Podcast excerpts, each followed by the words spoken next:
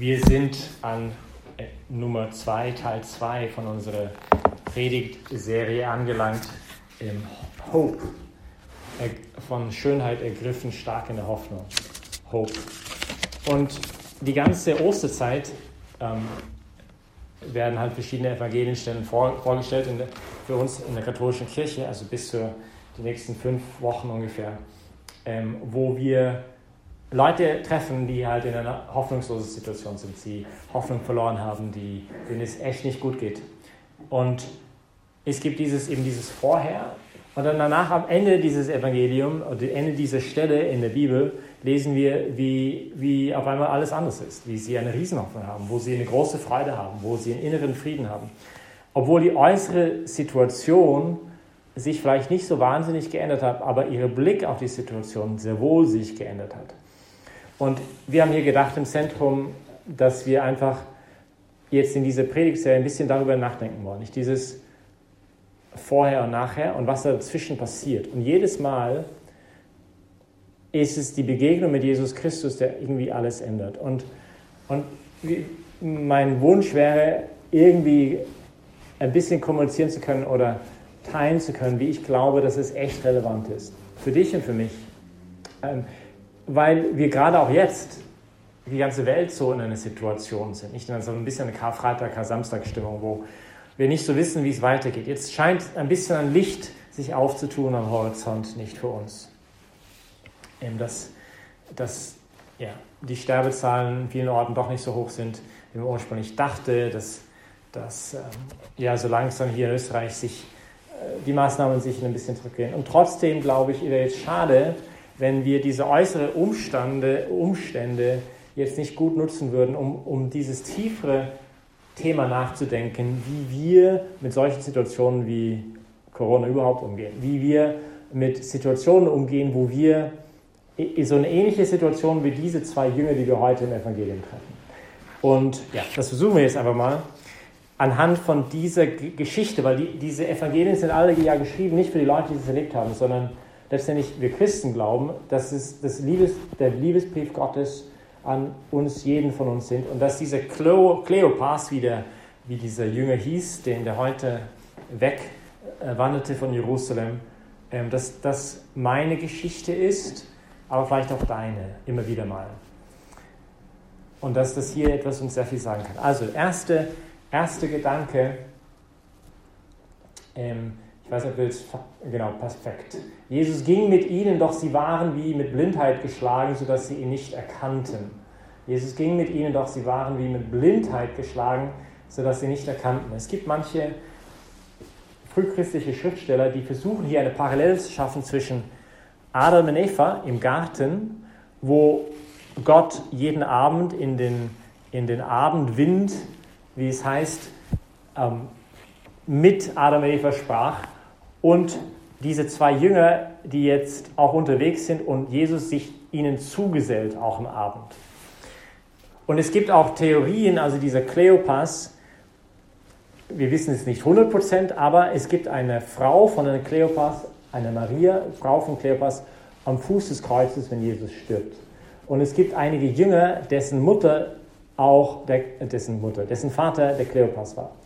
Also es kann gut sein, dass es dasselbe ist. Und es gibt manche Spekulationen, dass der andere Jünger, der hier nicht erwähnt ist, seine Frau ist, die Maria. Und, und das würde die, den Vergleich mit Adam und Eva irgendwie vielleicht noch stärker machen. Aber was passiert mit Adam und Eva? Gott geht im Tagwind, der Kühlung bringt, nicht einher mit ihnen. Und sie dürfen Gott jeden Tag Angesicht in Angesicht schauen. Also Gott schaut voll in ihr Herz hinein und sie schauen voll in Gottes Herz hinein. Es gibt keine keine Barrieren. Es gibt eine gegenseitige Kenntnis, nicht sicherlich auch von Seiten des Menschen immer tiefer, es ist immer möglich, tiefer zu gehen und in, in dieses Kenntnis des anderen. Ähm, der Einzige, der, der mich wirklich erkennt, ist Gott selbst. Nicht? Wir kennen uns noch nicht mal uns selber, oder? Also manchmal sind wir selber uns selbst, haben manchmal ein bisschen ein Geheimnis. Und es ist so schön, wenn wir merken, dass jemand aber uns echt kennt, tief kennt. Und doch verstehen wir, dass diese andere immer tiefer gehen könnte, diese Kenntnis. Aber Gott kennt uns ganz und gar. Er kennt all, alles und zutiefst. Wir sind zutiefst von ihm erkannt. Und vor allem, weil es eine Liebeskenntnis ist. Ich kann einem anderen Menschen nicht lieben, wenn ich nicht kenne, aber wirklich einen anderen Menschen tief zu lieben, besser gesagt, ihn, einen anderen Menschen tief zu kennen, musst du ihn lieben. Und das ist, was Gott hier macht. Er ist die Liebe schlechthin. Und er kennt Adam und Eva. Und auch die beiden kennen einander. Das ist, was ausgedrückt ist mit diesen Gedanken. Sie waren nackt ohne Scham. Das heißt, sie mussten keine Masken tragen. Sie mussten sich nicht verstecken. Sie, nur, sie mussten sich nicht irgendwie verbergen vor den anderen. Nicht aus Angst, wow, wenn, der, wenn die Eva mich so sieht, wie ich wirklich bin, ähm, dann wird sie mich nicht annehmen. Nicht dann, dann, dann, dann wird sie mir Vorwürfe mehr nehmen. Dann, dann besser, dass ich mich verstecke. Oder andersrum, nicht? Eva, wenn, wenn der Adam mich sieht, wie ich wirklich bin, ich, und das ist eben nicht, sondern sie sind völlig nackt. Sie sind äußerlich und innerlich völlig nackt, weil sie einfach sein dürfen, weil sie sind vor dem anderen und vor Gott. Sie sind völlig durch und durch erkannt. Und was passiert mit dem Fall, ist, dass es heißt, ihre Augen gehen auf.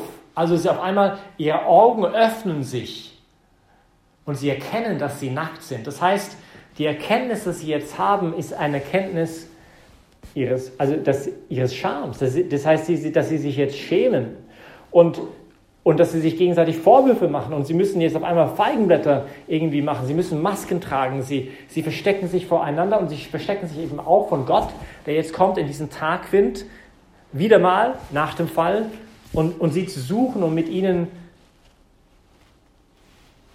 sich auszutauschen und sie verstecken sich. Und hier, was geschieht, ist das ein, das, the reversal of, of the same thing. Also das ist, hier geht es genau irgendwie andersrum. Jesus gesellt sich zu den zwei Jüngern und ihre Augen scheinen wie geschlossen zu sein. Sie sind wie mit Blindheit geschlagen. Sie erkennen ihn nicht wirklich. Und, und das erinnert ein bisschen eben an diese Adam und Eva Geschichte, wo sie sich verstecken vor Gott. Und dieses Verstecken ist, ist dieses Blindheit, auf einmal ihren eigenen Wert zu sehen. Nicht? Sie sehen nur noch ihren Charme, ihre, ihre Unzulänglichkeit, ihre Fehlerhaftigkeit, ihren Missbrauch von ihrer Freiheit. Wie konnte ich nur so dumm sein? Wie konnte ich nur so blöd sein? Wie konnte ich diesen Schlange anhören? Und wie konnte ich den anderen hören? Und wie konnte ich jetzt auf einmal meine Frau zuwerfen? Nicht, wenn du mir nicht diese Frau gegeben hättest, Gott, dann, dann nicht, dann wäre ich jetzt nicht gefallen. Nicht wirft er erstmal Eva vor, aber dann auch Gott selber vor. Nicht? Und, und dann auf einmal der Scham, als, als er bewusst wird, wie, wie, wie voll daneben er da war. Und, und er sieht nur noch das und identifiziert sich mit seiner Unzulänglichkeit. Nicht, er denkt irgendwie seine Identität, das bin ich jetzt. Und Jesus kommt zu diesen zwei und sie sehen halt in diesem Augenblick, sie sind von Blindheit geschlagen, sie kennen ihn nicht, aber sie erkennen anscheinend auch nicht sich selber, dass sie Jünger des Herrn sind, dass sie Zeugen der Auferstehung berufen sind zu sein, dass sie Zeugen der Hoffnung sein sollen in der Welt. Nicht? Sie, sie engen sich immer mehr ein. Sie haben den Glauben verloren und durch dieses Verlust am Glauben verlieren sie die Fähigkeit, die Realität zu betrachten für das, was sie eigentlich wirklich ist. Und dann, wenn wir jetzt weitergehen zum nächsten Slide, nicht, dann, dann heißt es, er fragte sie, was sind das für Dinge, über die ihr auf eurem Weg miteinander redet. Nicht Jesus, das ist so genial, wie er das macht, nicht? Weil er ist nicht jetzt der Ankläger, wie der Widersacher, der kommt, du hast was gemacht, wie konntest du nur, nicht diese innere Ankläger, die wir auch manchmal in unserem Herzen hören, nicht wie konntest du nur, wie konntest du das machen und du bist so schlecht und du bist so furchtbar und du wirst nie besser und, und du wirst nie geliebt sein und du wirst nie gut genug sein und du, und, und Jesus tut sehr wohl das Hand in seine in, in der Wunde hineintun, aber, aber nicht indem er das jetzt vorwirft, sondern er ist extrem respektvoll für die Freiheit. Er möchte, dass sie selber drauf kommen, nicht? Und er sagt, was sind das für Dinge? So ein bisschen wie, wie, wie Gott zu Adam und Eva, habt, habt, habt ihr von dem Baum gegessen? Natürlich wusste er, dass sie vom Baum gegessen hatten. Aber, aber er versucht, sie zurückzubringen zu der Wunde, wo sie fehlgegangen sind, wo sie ihre Freiheit missbraucht haben und dass sie zurück kehren zu ihrem Innersten, dass sie mal hineinschauen, sich konfrontieren mit der Wirklichkeit, mit der Wahrheit, dass sie sich konfrontieren mit sich selbst, dass sie sich selbst in den Spiegel schauen, dass sie ehrlich sind mit sich selbst, dass sie mal tief zu diesen Ort der Wunde hineingehen und, und hinschauen, was, was da ist, was ihre eigene Sehnsucht ist, nach, nach dem, was sie sich eigentlich suchen, nicht? Und, und merken, dass vielleicht gerade erst dort können sie Heilung erfahren. Und was heißt es dann? Sie, sie bleiben stehen. Sie bleiben stehen. Nicht Trau mit Traurigkeit, sie sind mit Traurigkeit erfüllt und, und auf einmal bleiben sie stehen. Sie blieben traurig stehen und der eine von ihnen, Herr Kleopas, antwortet ihm, bist du so fremd in Jerusalem, dass du als Einziger nicht weißt, was in diesen Tagen dort geschehen ist? Nicht, da blieben sie traurig stehen. Also diese Symbolik ist, Jerusalem ist der Ort, wo sie sein sollte. Emmaus, manche denken vielleicht sogar eine, eine römische Station, so eine kleine, ähm, ja, wo, ein, wo eine Abteilung der Römer irgendwie gelagert sind, ein römisches Lager. Und, und das war Symbol für die Juden gerade von den Feinden, nicht? Und sie, das heißt, sie, sie, sie sind nicht einen guten geistigen Ort. They're not in a good spiritual space, nicht? Weil sie, sie, sie, sie gehen weg von der, von dem Licht von Jerusalem und gehen in die Finsternis hinein. Also sie bewegen sich weg von wo sie eigentlich sein sollten. Und, und dieses Traurigsein, es gibt eine Traurigkeit, sagt Paulus gemäß Gott. Es gibt auch eine Traurigkeit des Anklägers, die uns paralysiert. Aber es gibt auch eine Traurigkeit gemäß Gott, die extrem gut ist, nicht? Weil sie uns zur Umkehr führt, dass wir nicht weiterhin weg von Jerusalem laufen, sondern dass wir umkehren. Und, und der erste Schritt merken wir hier, sie bleiben traurig stehen und sie schauen ihn an. Nicht, bist du der Einzige, der das nicht gecheckt hat? Was sind das für Dinge? Und sie blieben traurig stehen. Und, und das ist, was wir eigentlich machen am Anfang der Messe. Nicht? Also eigentlich ist diese Beschreibung auch eine Beschreibung der Messe, also Emmaus-Geschichte. Weil am Anfang beginnen wir so, mit Schuldbekenntnis, uns in den Spiegel schauen, nicht uns neu von Gott im Tagwind, der kommt vorbei, der sich zu uns gesellt, der uns Fragen stellt und der uns einlädt, tief in unser Herz zu schauen. Du hast mich von hinter, wie letzte Woche, Du hast mich von hinter meinen Rücken hervorgeholt, denn dort hatte ich mich versteckt, um mich selbst nicht anschauen zu müssen. Und, und das machen wir am Anfang der Messe. Und rufen Kyrie eleison, Herr, erbarme dich. Christus eleison, Christus erbarme dich. Nicht wie dieser eine Blinde, der ständig hinterher, hinter dem Herrn hergerufen hat auf dem Weg. Herr, erbarme dich. Christus, erbarme dich. Herr, erbarme dich. Nicht Christus heißt der Gesalbte, der Messias. Herr, erbarme dich. Und dann kommt der nächste Slide. Wir aber hatten gehofft, dass er sei, der Israel erlösen würde. Also wir hatten gehofft, sie hoffen nicht mehr. Wir hatten gehofft.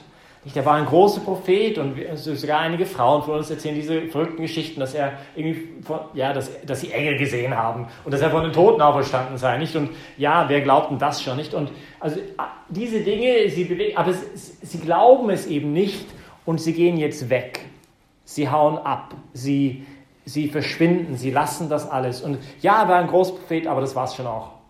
Er ist nicht der Sohn Gottes, nicht, er ist nicht der Messias, er ist nicht der Christus, er ist nicht derjenige, der alles verändert. Und wir hatten gehofft, wir hoffen nicht mehr. Sie haben diese, einen Verlust an Hoffnung.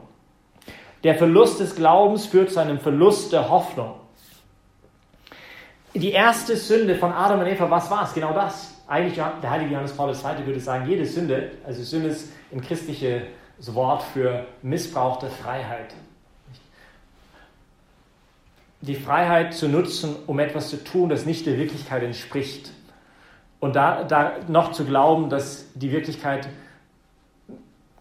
mich da in Ruhe lassen wird und nicht mich zerstören wird, wenn ich das tue.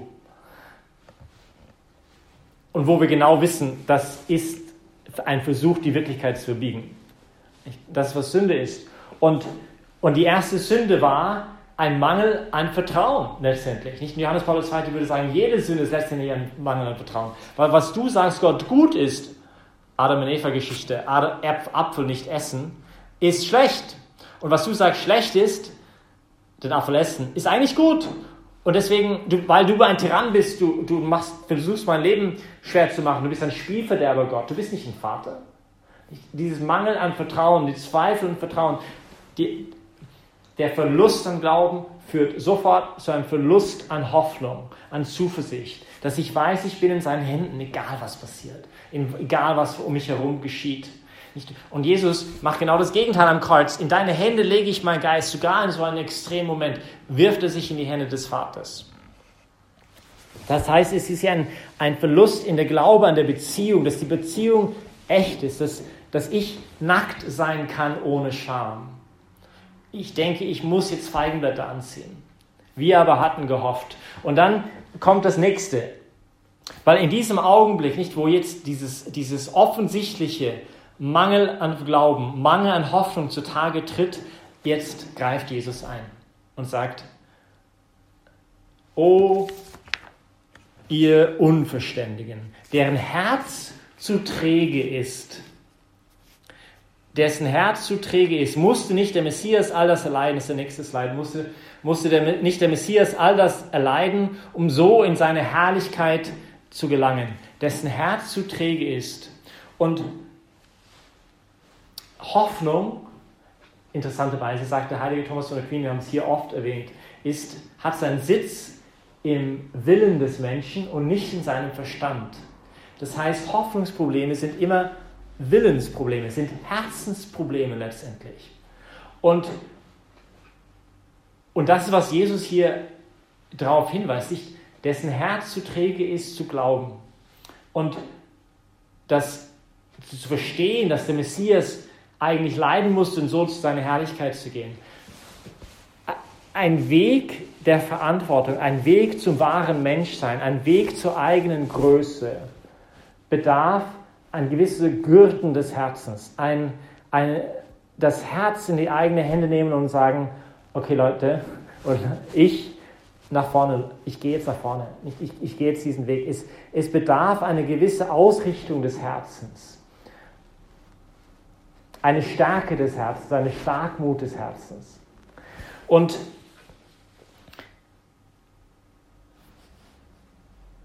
Jesus sagt jetzt den Jüngern, schau, es gibt keine Herrlichkeit ohne Leiden. Jetzt, ich glaube, auch jemand, der, der, der sich noch schwer tut mit Glaubensfragen und so, kann das auch irgendwie nachvollziehen, weil auch in rein, sagen wir mal, menschlichen, da brauchen wir noch überhaupt keinen Glaube dafür, Dingen ist das, merken wir das, wie notwendig das ist, nicht? Wenn ich nicht bereit bin, mal ordentlich mich reinzukneten in einem Studium, dann werde ich die Prüfung nicht schaffen und das, das kostet mir etwas. Wenn ich wenn ich ein Hochleistungssportler sein möchte, wenn ich nicht bereit bin zu trainieren, dann werde ich das nicht erreichen. es gibt, also jeden Bereich des Lebens ist es so. Wenn ich ein Musikinstrument lernen möchte, und genau das Gleiche ist aber auch mit unserer eigenen Persönlichkeit, ich, meine Identität, mein, mein, mein Dasein als Mensch in dieser Welt. Nicht? Ich, mein Charakter wächst durch Prüfungen, mein Charakter wächst durch Herausforderungen, nicht indem ich eine Couchkartoffel bleibe. Und das weiß Gott. Und deswegen vielleicht erlaubt er auch manchmal Versuchungen wie für Adam und Eva und für dich und für mich, weil er irgendwie daran glaubt, dass wir mit seiner Kraft die Größe haben, diese Schwierigkeiten zu überwinden und so dadurch zu wachsen als Menschen und etwas beitragen zu können für unsere Welt. Jetzt gibt es aber auch noch eine übernatürliche, übernatürliche Dimension. In dem Sinn, übernatürlich heißt ähm, reines Geschenk von Gott. Das könnten wir nicht durch unsere eigene Kraft machen. Das können wir auch nicht wirklich voll, letztendlich vollständig begreifen. Das muss er uns auch irgendwie schenken. Nicht? Und das ist dieses Geheimnis des Kreuzes. Nicht? Weil, weil es, es gibt so eine Idee von, von dem Hebräerbrief, ohne die Ausgießung des Blutes gibt es keine Erlösung. Und das ist eine ähnliche Idee, was Jesus hier sagt, ohne Leiden gibt es keine Herrlichkeit. Dass, dass irgendwie etwa, es gibt eine Schieflage in der Welt. Und wir Christen versuchen das mit dem Wort Sünde zu umschreiben, nicht die sogenannte Ursünde, so eine Art Gifttropfen, das vielleicht jetzt nicht die persönliche Sünde von diesen Menschen, aber irgendwas in der, in der Welt liegt schief, dass, dass wir, also irgendwelche Viren auf einmal auftauchen und, und uns die Natur versucht, uns die ganze Zeit ins Grab zu tragen und, und, und, und das eine Tendenz in mir ist, wo ich heute Morgen jemand verletzt habe und am Nachmittag mir denke, warum habe ich das gemacht? Wie konnte ich nur den so verletzen? Ich habe ihn eigentlich ja so gerne. Nicht? Und wir merken, da, da ist etwas schief in der Welt. Da ist etwas schief in unserem Herzen. Das ist so diese Schieflage da. Und die christliche Antwort darauf ist, dass das etwas mit der Sünde zu tun hat, der Missbrauch der Freiheit der Menschen.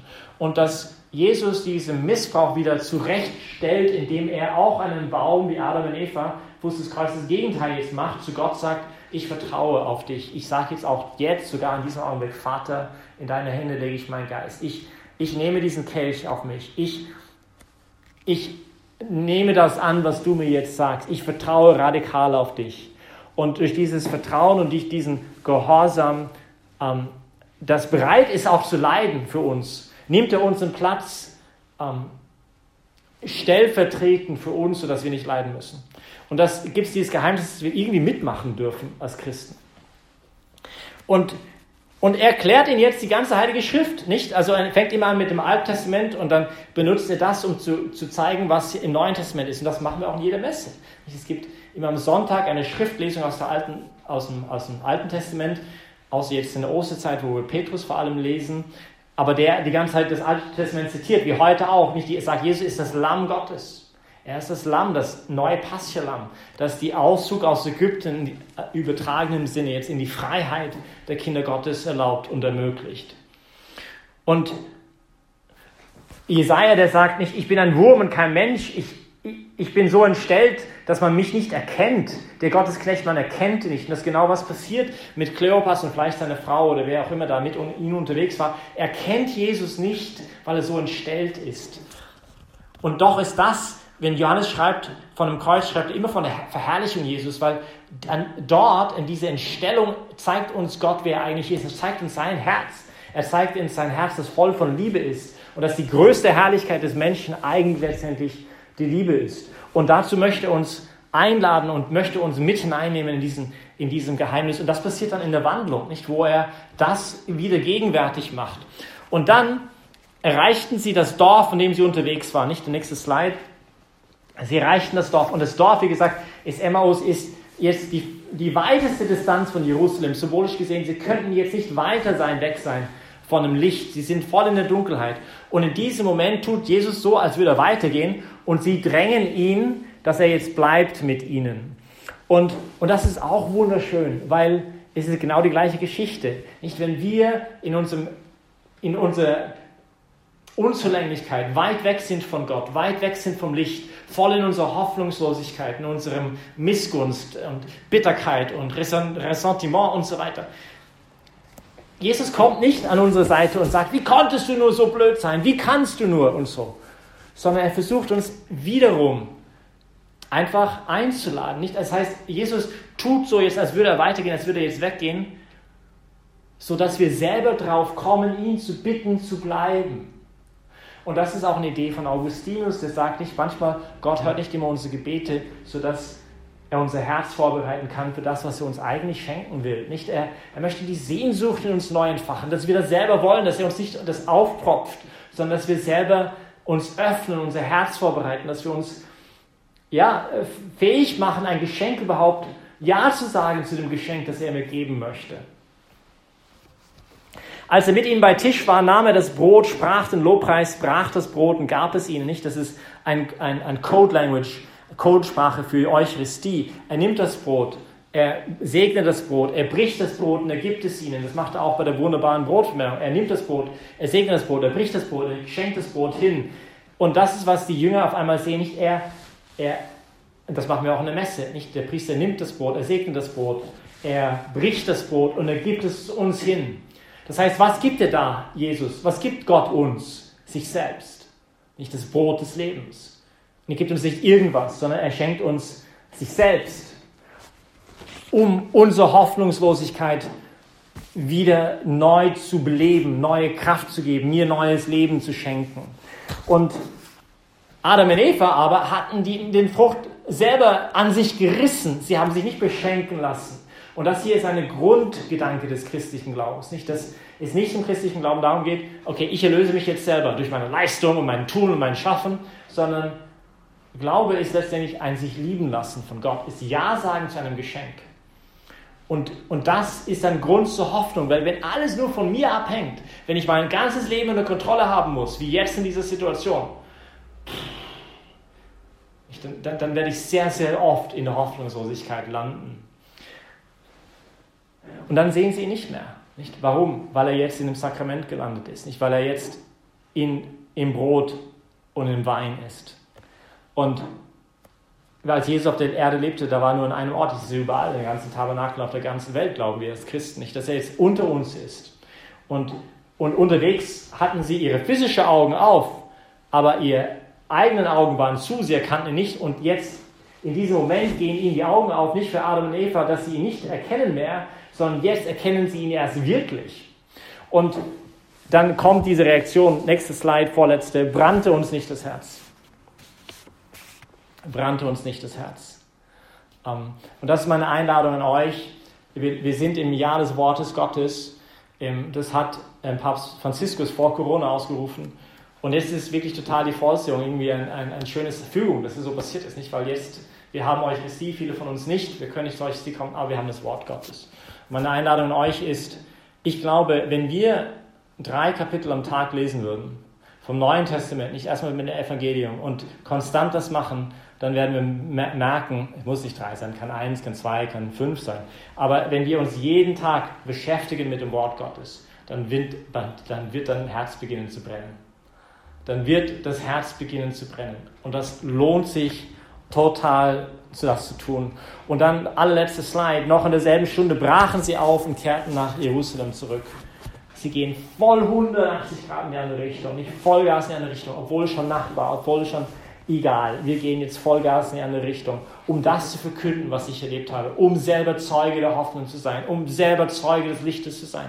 Und was ich uns allen wünsche, ist, dass wir gerade in dieser Zeit Jesus begegnen, dass wir in Begegnen der Heiligen Schrift, dass wir unser Herz aufmachen, dass wir uns anschauen lassen, dass wir keine, keine Angst haben, uns anschauen zu lassen von ihm, dass wir die Masken weglassen, dass wir die dass wir die Panzerung um unser Herzens aufbrechen, dass unser Herz so schwach ist, dass es gestärkt werden kann von ihm, dass wir ihn erlauben, seine Liebe in uns hineinzuschütten, sodass wir selber Zeugen sein können der Hoffnung in einer gebrochenen Welt.